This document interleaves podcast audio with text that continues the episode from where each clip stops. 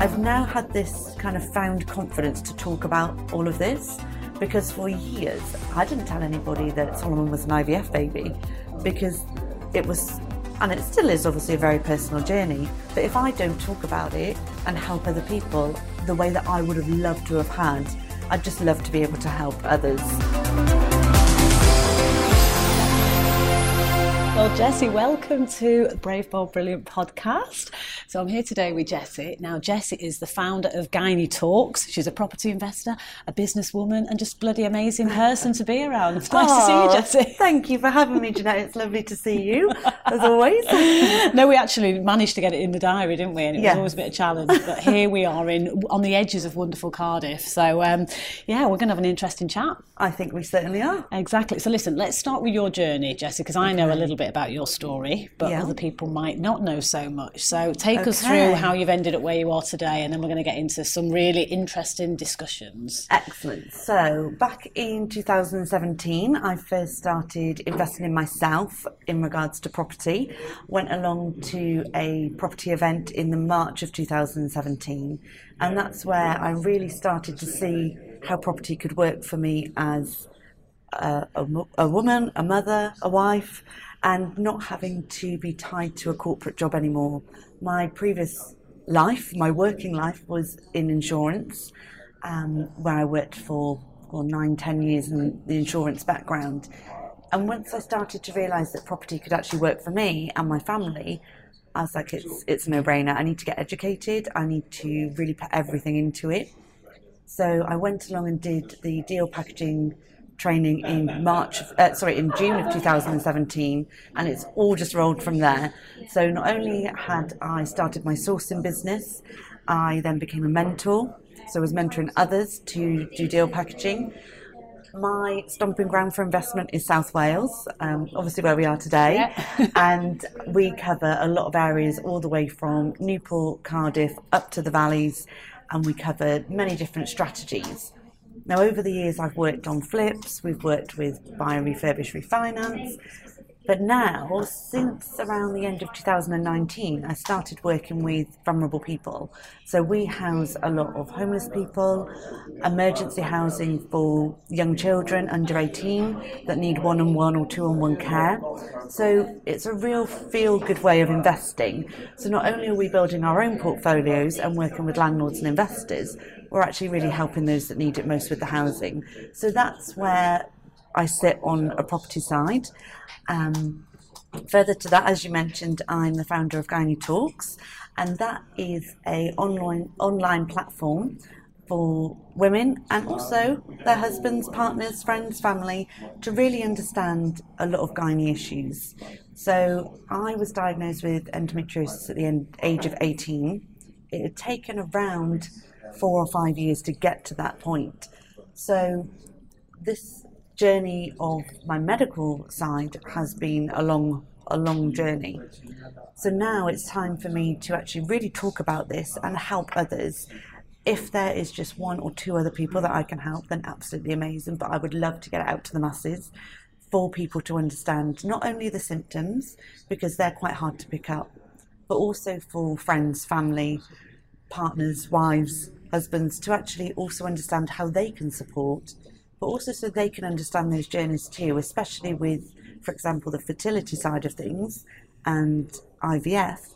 There's not much support for the women in this scenario, but there's definitely not much support for the guys either. Mm. So Gynae Talks is really there for everybody to talk about their situations, hence Gynae Talks, but also learn more about it and be able to really understand and connect with others that are going through the same. Yeah, well, well, there's loads we're going to talk about, and, and what I what what's interesting, I think, Jessie, is you've kind of got this parallel world of business, entrepreneurship, property investing, but at the same time dealing with some pretty serious health issues as well in a space that isn't necessarily so commonly understood Yeah, or, com- or really un- you know really known about um, so I think it's an interesting sort of kind of connection between those Yes. those worlds really so We'll talk about the business side um, in, a, in a little while, but in terms of endometriosis, I'll probably even say it wrong myself. Endometriosis. Osis. See, I told you. God, I'm a Mancunian, what can I say?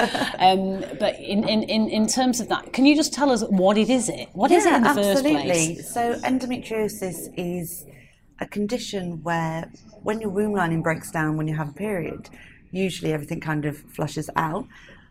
With this, it's where it breaks down and causes clots and cysts around your fallopian tubes, your womb, and actually it can fuse and stick your organs together. So it's been found in the bladder, in the bowel, obviously around your ovaries and fallopian tubes, but also it's it's a sneaky bugger. It can travel all the way up through your body. It's been found in the lung. It's been found in the brain. Wow. And it's like a, a like a sticky substance that really fuses everything together. So it causes so much pain and obviously a lot of issues in terms of ovulating. It can cause problems with fertility, as I mentioned. So endometriosis in a whole is a bit of a bitch, really, um, and it's very hard to diagnose. So a lot of women will present at the doctors if they finally get through and, and manage to get an appointment, and a lot of the time it's it's looked at as oh it's just a bad period or it's just period cramps, or quite often it's misdiagnosed as IBS because they're very similar symptoms that you have. So, in order to actually diagnose the condition, you have to have a laparoscope, a laparoscopic, see, even I can't laparoscopic operation, which is keyhole operation, where the cameras go in and can actually have a good look around because it's not picked up on a scan, on a normal ultrasound. It's not picked up through MRI scans. So it is very hard to diagnose those hmm. conditions. And obviously, you know, with my journey, I think I'd been in and out of the doctors, like I said, for about three or four years before they actually decided to do that first operation to actually say, this is definitely what it is and remove it. Hmm. So I had the first operation, I was around 19, and now 10 operations deep because unfortunately, it's a reoccurring condition. It's not something that can be taken away and it's not going to grow back because it's hormone related and hormone based. It's always just splitting back and, and growing again. So I think around six to eight months after the first operation I had, I was feeling so much better, had more energy, and then I started getting those niggling feelings again. Like I know it, I know that these feelings, I know this pain, and it came back again. So I was in a bit of a vicious cycle for about eight years of consistently starting to feel better after the operation, and then six, eight, nine months later, it all coming back again. And that's just where it started growing back. And now, obviously, it's grown back on scar tissue as well, which makes it even harder. And obviously, the pain is quite a lot worse because it's not bedding on kind of smoother surfaces, it's embedding on um, on your scar tissue. So, yeah, I'm now 10 operations deep. Wow. Um, I had my last operation probably about three years ago now, and at that point, things things things to settle down quite a bit, and then when it started all coming back, I probably had about a year of respite from the last operation, and this time it's come back. It's so much worse. So now we kind of jump forward a bit further, but I'm now in medical menopause because the first they like to try and get the coil to help because that helps you know on a longer term with the hormone imbalances i didn't find that that worked. I kind of gave in after years ago and i don't really want that to okay let's try it. If you're telling me it's going to you know 95% of people actually or women actually have a really good result with that for me it didn't work. From the moment it went in to the moment i begged the doctor to take it back out it didn't it had kind of the opposite effect. It made it worse for me. So when i saw a new specialist then the best option was to trial a medical menopause before i go down the route of having a hysterectomy which when I first started my treatment, which was about 18 months ago now, I was 33, nearly 34, thinking, wow, I'm going to go through having a hysterectomy at this age. Mm. What a thing to have to mentally compute, let alone physically.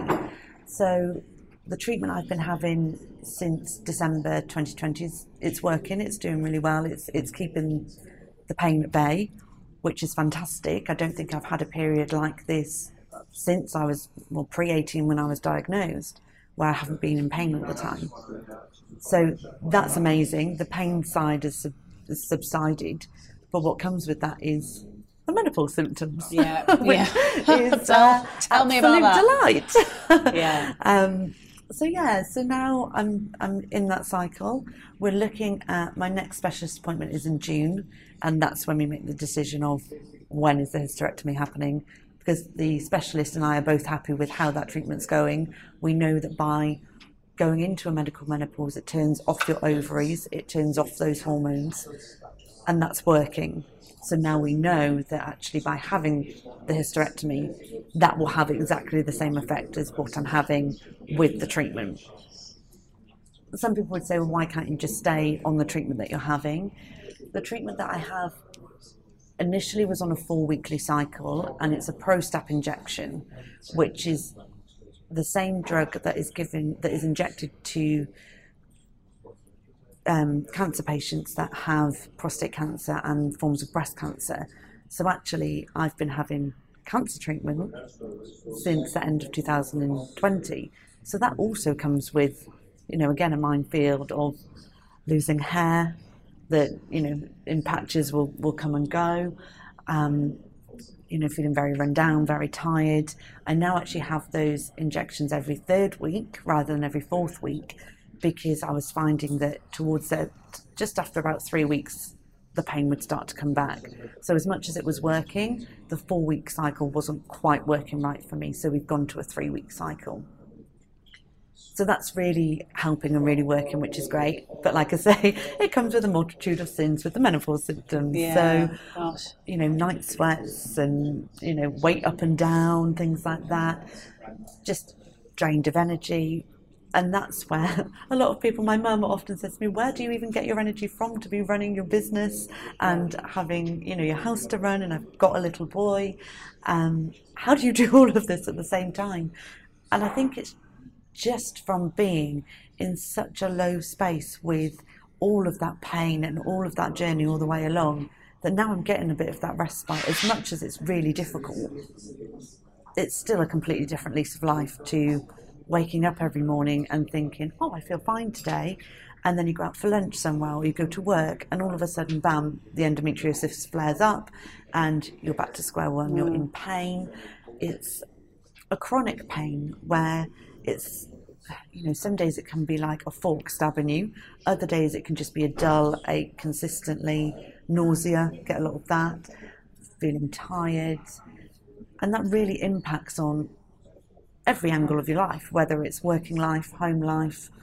You know, when I worked in a corporate job, when I worked in the insurance company, which is my background, often I'd need to take days off sick, which then goes against your record, and that letting other people down is something that you don't want to do.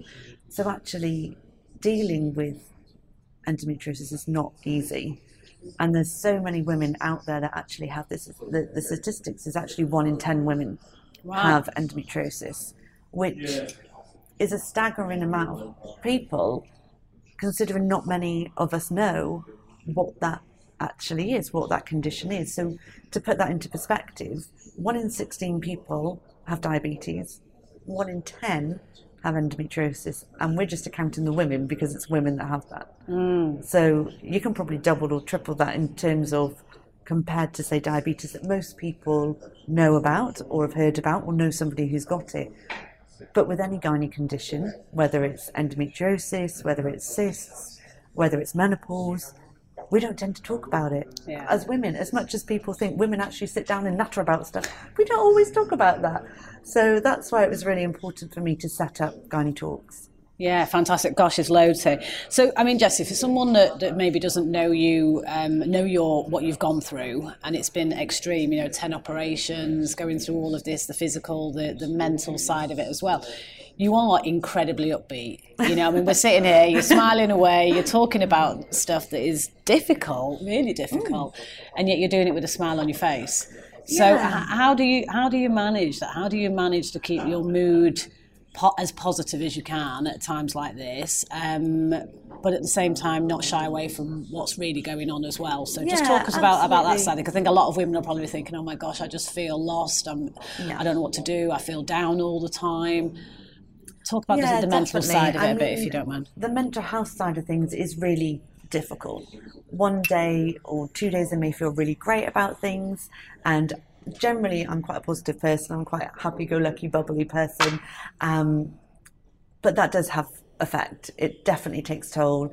And there's days where I will spend the day in bed because I need to, or I need to take a rain check on things.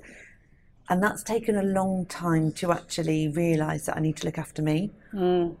Because for a long time, I've always been go, go, go, don't stop. I'm always working either on the business or family or something and I was never really taking any time for me.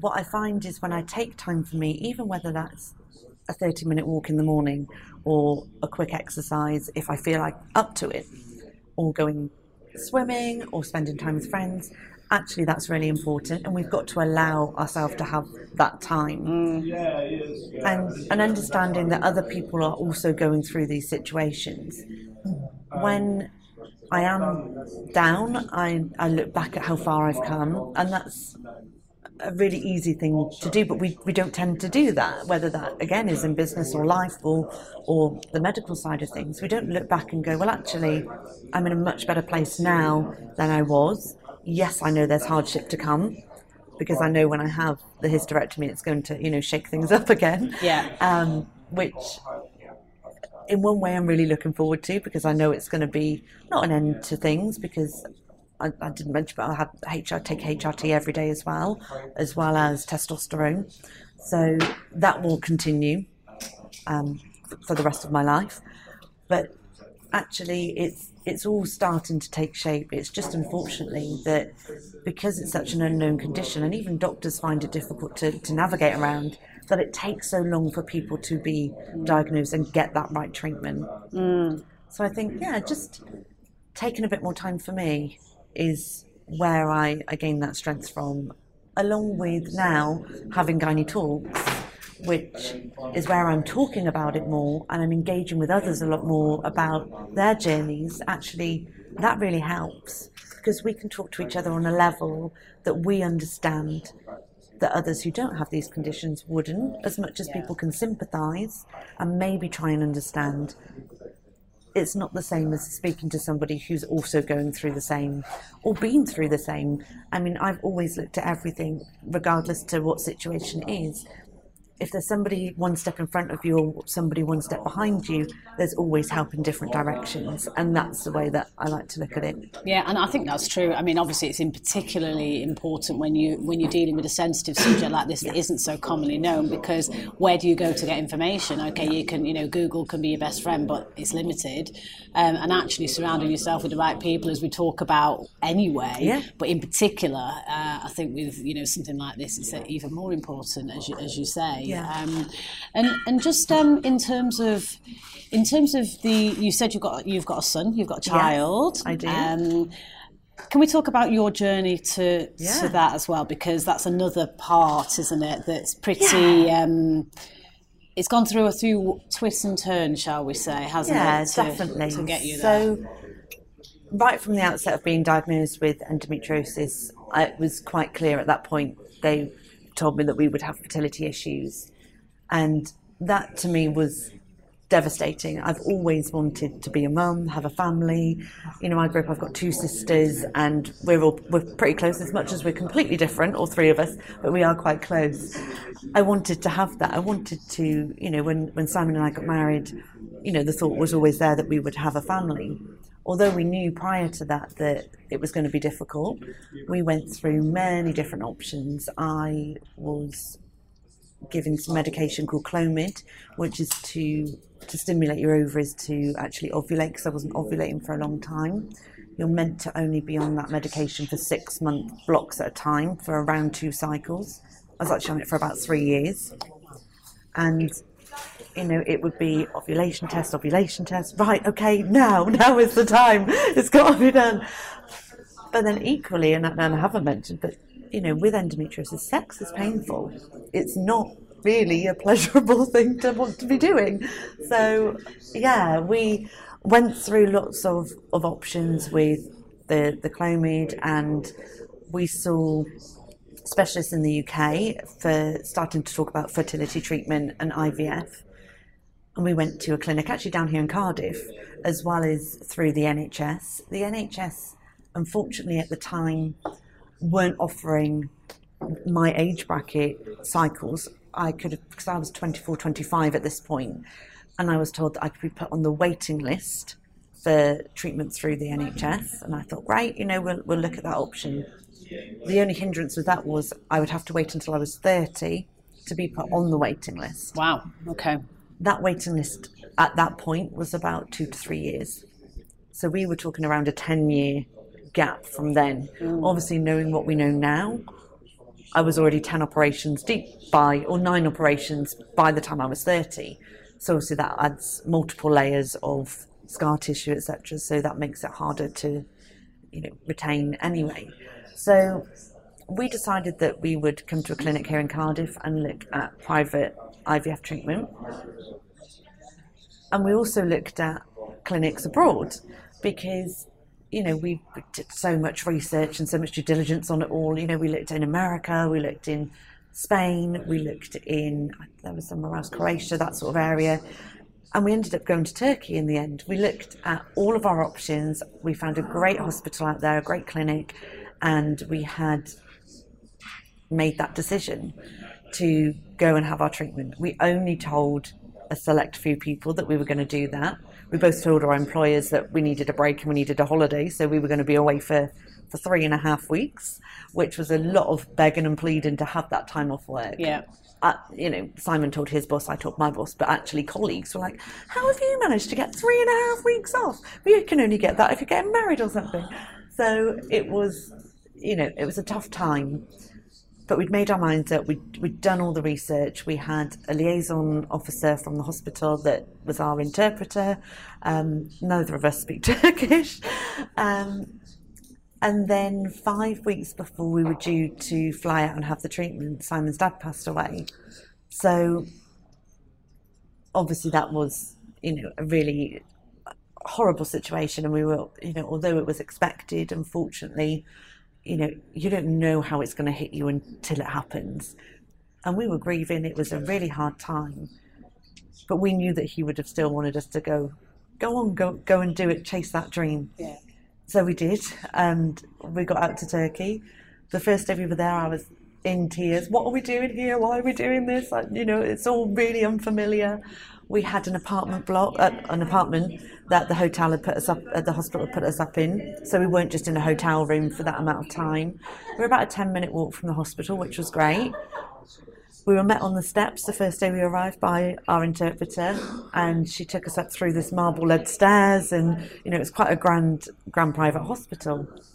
The reason we chose Turkey at that time, I mean, Solomon is actually turning 10 this year, so we're talking 11 years ago. Mm their treatment and their processes were far more advanced than the UK.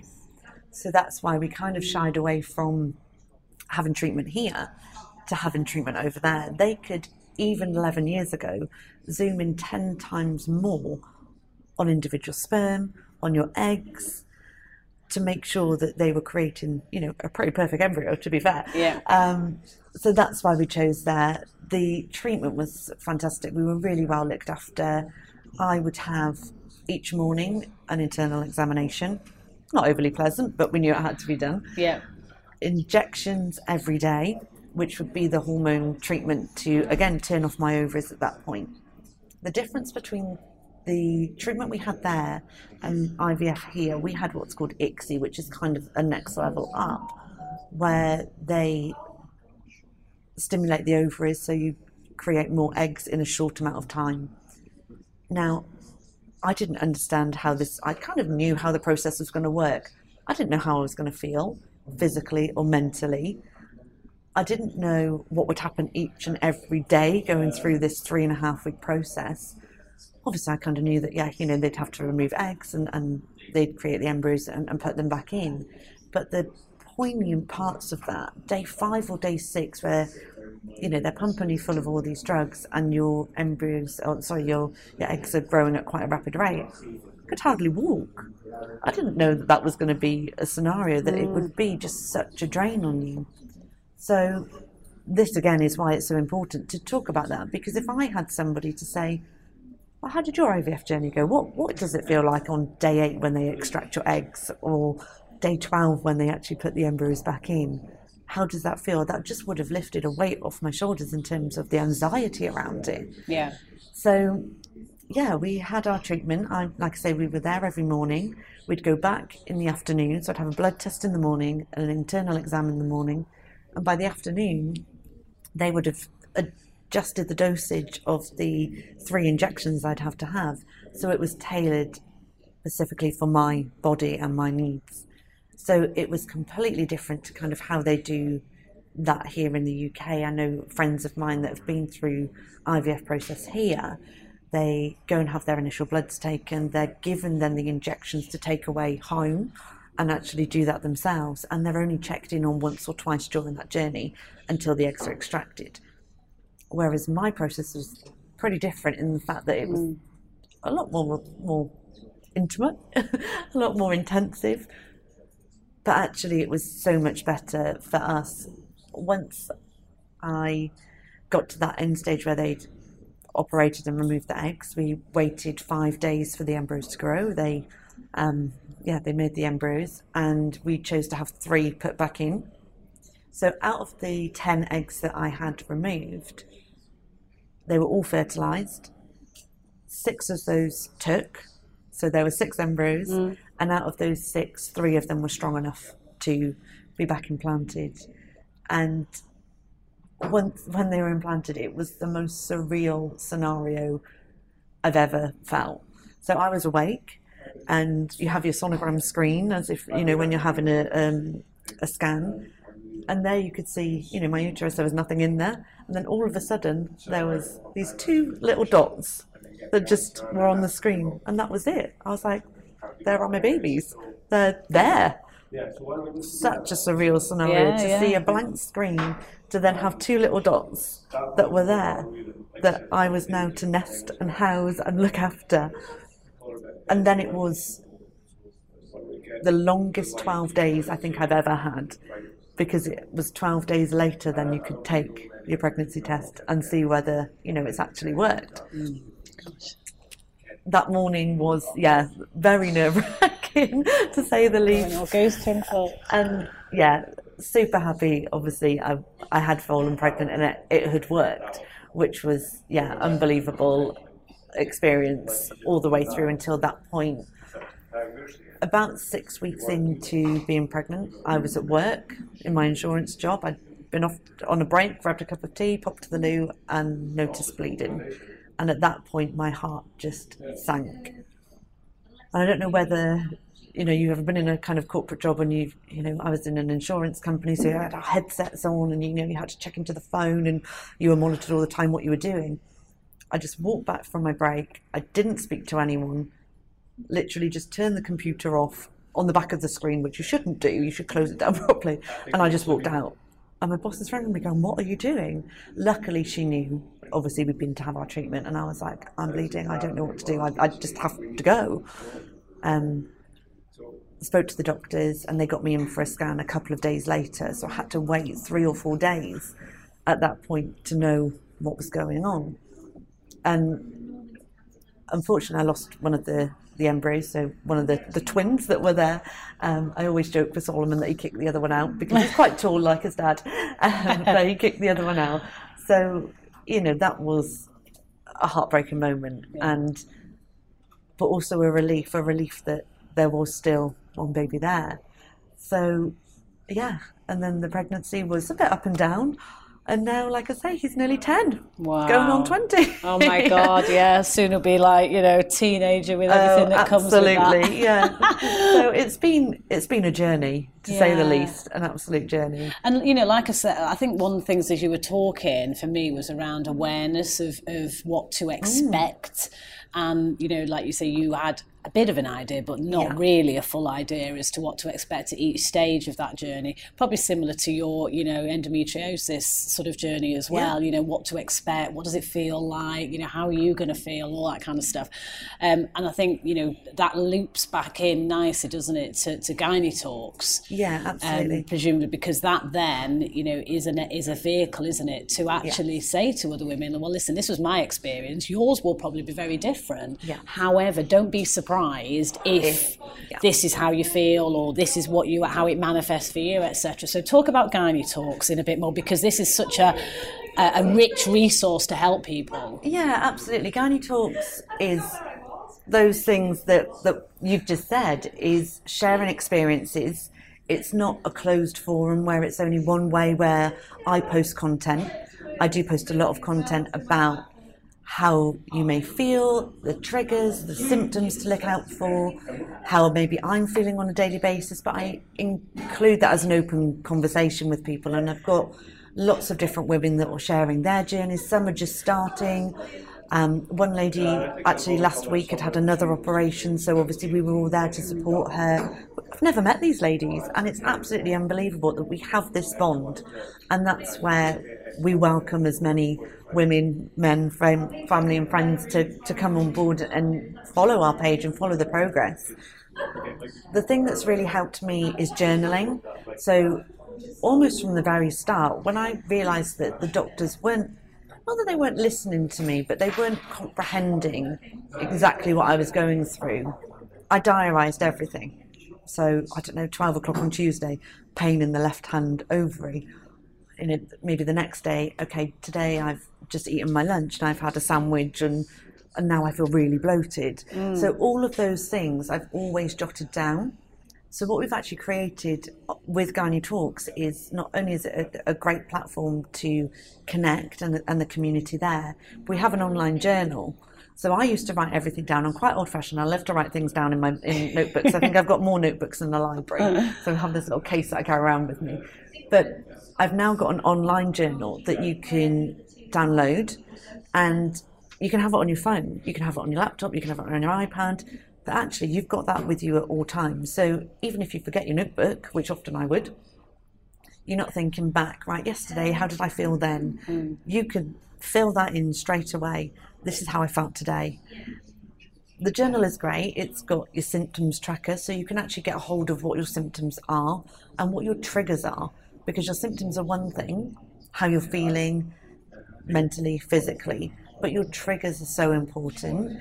It could be, like I said, something that you eat or something that you've done, whether you've been out for a long walk or whether it's you've just been sat in a certain position and then something happens. You can note all of this down in your journal and you can take that with you when you see your specialist, when you see a doctor. You've got that information there. You can download that information and email it to them, for goodness sake. It just makes things so much easier. So that's something that I've created and is available through Gynae Talks Online. We actually have it on our Etsy page as well. I'm also in the process of creating an endometriosis pathway. So this will be a not a course, but a pathway of everything from the start of identifying symptoms. Do they match with what is happening? Through to how the diagnosis works, through to how potential treatment works, what the different options are there, all the way through to, again, documenting that journey and a support. So the endometriosis pathway should hopefully be launching mid-April. So that will be an option for um, for for people to have. And I'm also working on, which will probably come a little bit later, an IVF journey pathway and a menopause pathway. So I kind of wear three different hats in this whole journey. yeah so we're yeah, that's what I'm creating at the moment, which I think is going to help so many people. Oh God, definitely, hundred percent. And so, how can people actually find? How can they sign up? How can they get involved? So at the moment, we are gynae.talks on Facebook and on Instagram. So that's where most of all of our content and our community stuff is. In order at the moment to to buy the journal, that's on Etsy, and I can share a link with you. That's Yeah. not a problem. And we're also going to be launching the the pathways probably through Etsy as well as a direct page that we're working on. So that's all kind of in the in the process, which is exciting. And I'm just really pleased that I've now had this kind of found confidence to talk about all of this because for years I didn't tell anybody that Solomon was an IVF baby because it was, and it still is obviously a very personal journey. But if I don't talk about it and help other people the way that I would have loved to have had that information and that some just somebody to talk to about how I was feeling and what was going on that I can see as my purpose to be able to my purpose of going through the journey myself, but actually I'd just love to be able to help others going through all of these situations so they don't feel alone. And I had so many times where, you know, I'd, I'd walk down into town or I'd be at the supermarket and I'd see friends or people that I'd knew from school and I'm like, how is it fair that they've got three children? And you know I'm really struggling here. Or you know as much as I was pleased for them they're growing their own families. But that there was a bit of you know jealousy there. Yeah, yeah. and that would really bring me back into a downward spiral of why me? Why, mm. why is it me that's going through this? And I didn't really have anyone to to express that to. Obviously I had my family and my friends. But I didn't have anyone that understood on that level. So this is why I'm talking about all of this and I want as many people as possible to to come along and join the community for sure Yeah, well, I think it's brilliant what you're doing. It really is, and and you know, as I say, you're such a bubbly, you know, positive uh, person, and I think that's that's it's testament to you that you've been through so much, but you're still here, you're smiling, and actually now you're putting yourself out to the world to do good for others. Yeah. And I think that is absolutely tremendous. It really Oh, is. So honestly, you're, you. you're doing such amazing things, and talk about leaving, you know, a legacy, leaving a mark. You know, yes, you've got Solomon, and you've got everything you're doing with the business, but I think it's like dropping a pebble in a pond, you know, and, and the ripple effect, you know, all, not just the individual women, but their partners, their families, their friends, you know, actually you, you end up reaching not hundreds of people, but thousands, tens of thousands, hundreds of thousands, potentially millions over time. Um, and that's a really special thing to, to be able to do, for sure. Absolutely, and that that is the aim. Is like you just said, that ripple effect. I think is is absolutely nailed it on the head of exactly how mm. this hopefully will will work out. I mean, I did a a talk at a networking event a month or so ago, all about gynae talks and talking a lot more about endometriosis and kind of the finer points of that. And after one of the ladies came up to me and was like, "I've had those symptoms for quite some time," and funnily enough, so has my daughter. So they've actually now booked and going to go and see the doctor, Great. which is great. You know, from talking to one group of people, which was a mixture of men and women, which mm. is absolutely fine. But even one person out of that has actually now thought a little bit more about how they've been feeling and matching those symptoms to what I was talking about. And they've gone, oh, that could be me. I could be one of those one in 10 mm. because it is that common. Mm. And that's what, you know, that's amazing that I've been able to at least help one person already without even, you know, speaking to millions and millions of people. So that's been great. Yeah, absolutely. And and you make a really good point. I, I just want to talk about the male perspective because, of course, you know, as a woman, you've gone through this. You, you know, physically, that's a, that's a burden. A, a challenge that you have, you, you can't get away. You you're the one dealing with the physical side of it. But you know, for if you've got a partner, you know, male or female, actually, um, you've got friends and family around you that are feeling it too. And I think very often it's probably hard for guys, harder in a way, because yes, you, you said at the beginning that us women, we don't always talk about stuff. And we don't, you're right, but we're probably a bit more likely to talk about things than men are, I Oh, think. Because I, mean, I am yeah. generalising, I am generalising. But um, I think it is it is difficult for, for men to, to sort of know how to express themselves, what questions to ask. Do I get it wrong? Oh my gosh, how do I navigate through this sensitive area? So how so with your husband, Simon, yeah. um, how was it for him on the on the journey? I mean, obviously, if I had the chance to ask him, I would ask him. Maybe we have Simon on actually on another episode. But yeah, how, how did it manifest for Simon through this? Because he must have been terribly worried about you, but at the same time, probably you know treading on eggshells. What do I do? Oh my God, do I get it right? How do I get? You, you know, it Yeah, must be difficult. And then we can talk about how Gynae Talks also helps other men. Yeah, so I mean, for him, he was absolutely amazing through the whole whole journey, being there, supportive, trying to understand as much as he could what I was going through. Definitely through the early stages of the diagnosis of endometriosis, and then going through operations and taking me to the hospital and and dropping me off for operations, and then coming and seeing me after, you know, all in your gown and all of that stuff. And then you know, all the way through, he was very supportive, and we had lots of conversations where I would be having a breakdown of the why me, why is it us, why is it me that's going through all of this. I felt like a failure in a way. I mean, you know, it, it was our choice that we wanted to have children. Not everybody wants to have children, but that was a big, big thing for me, and also a big, a big thing for him. So we had to navigate that together. And like you say, you know, we do talk a little bit more maybe as women, but he didn't really talk to anyone about it because it was ours. It was very, you know, it's a very intimate thing that you talk about. And then, you know, we, we go through the IVF journey and the same because neither of us really spoke to anyone about it. You know, I, I had my mum to talk to and my sisters and things, but he didn't really talk to many people about it. One, because we were a bit superstitious about is it going to work? Um, and let's kind of keep it under wraps until we know. But equally, there's so much that a partner goes through. Not only that support and guidance, the nights of the person going through it crying on them or being in pain, they've actually got to watch you in that pain and support you. So there's a lot that actually men don't get credit for, and they absolutely should have credit for being there, that pillar of support. The the other side of it, with the men's side, I suppose, with the IVF journey and the fertility journey is, you know, realistically, they're there for one thing. Yeah. And that is to go in the wanking room. Yeah. oh, I love it. We talked about this before. We did. And that's I mean let's not make let's make light of it. That's essentially what they need to do. They need to produce their best their best love. and that's a pressure. That is an absolute pressure. And that that is something that we, Simon and I we do joke about it. And that's you know, I am quite light-hearted and bubbly, and that's that's the way I want men to be able to talk about it. You need to talk about what you do when you go in that room and the pressure that's on you and how you feel about it. Because the more that men talk to other men about it, that are going through the same or have been through it, it makes it easier to comprehend that. Oh God, I've got to go in this room and you know do my best. Yeah. the biggest test going. Yeah. And I think that's why, yeah, it's important for men to also talk about it and and have that support from other guys mm. that are also going through this.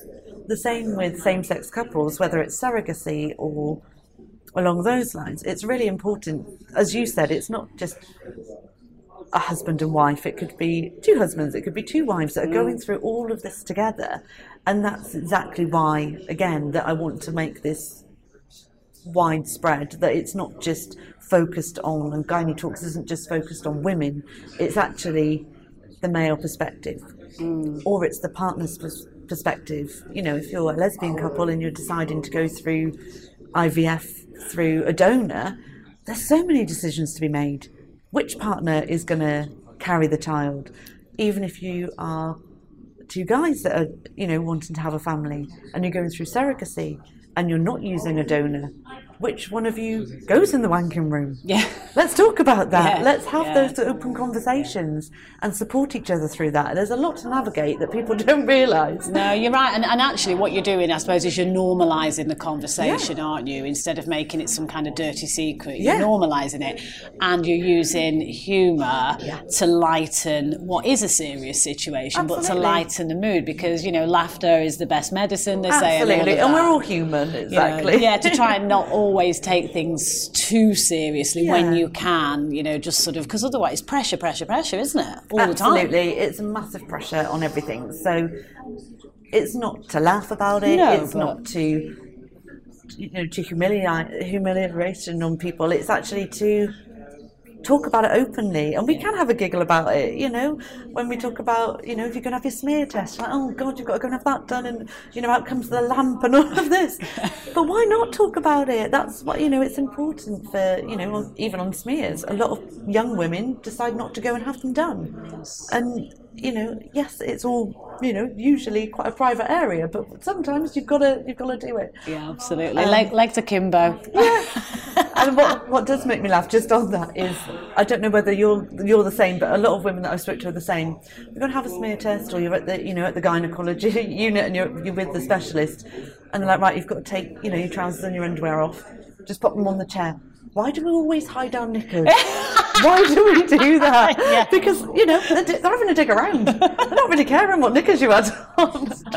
But isn't that true? Absolutely, absolutely. Or you're going to have a mammogram and you can't yeah. have your boobs squashed, squashed yeah. really painfully between two plates of glass. But you hide your brow under yeah. your top. Why do we do that? it's bizarre, isn't it? Absolutely bizarre.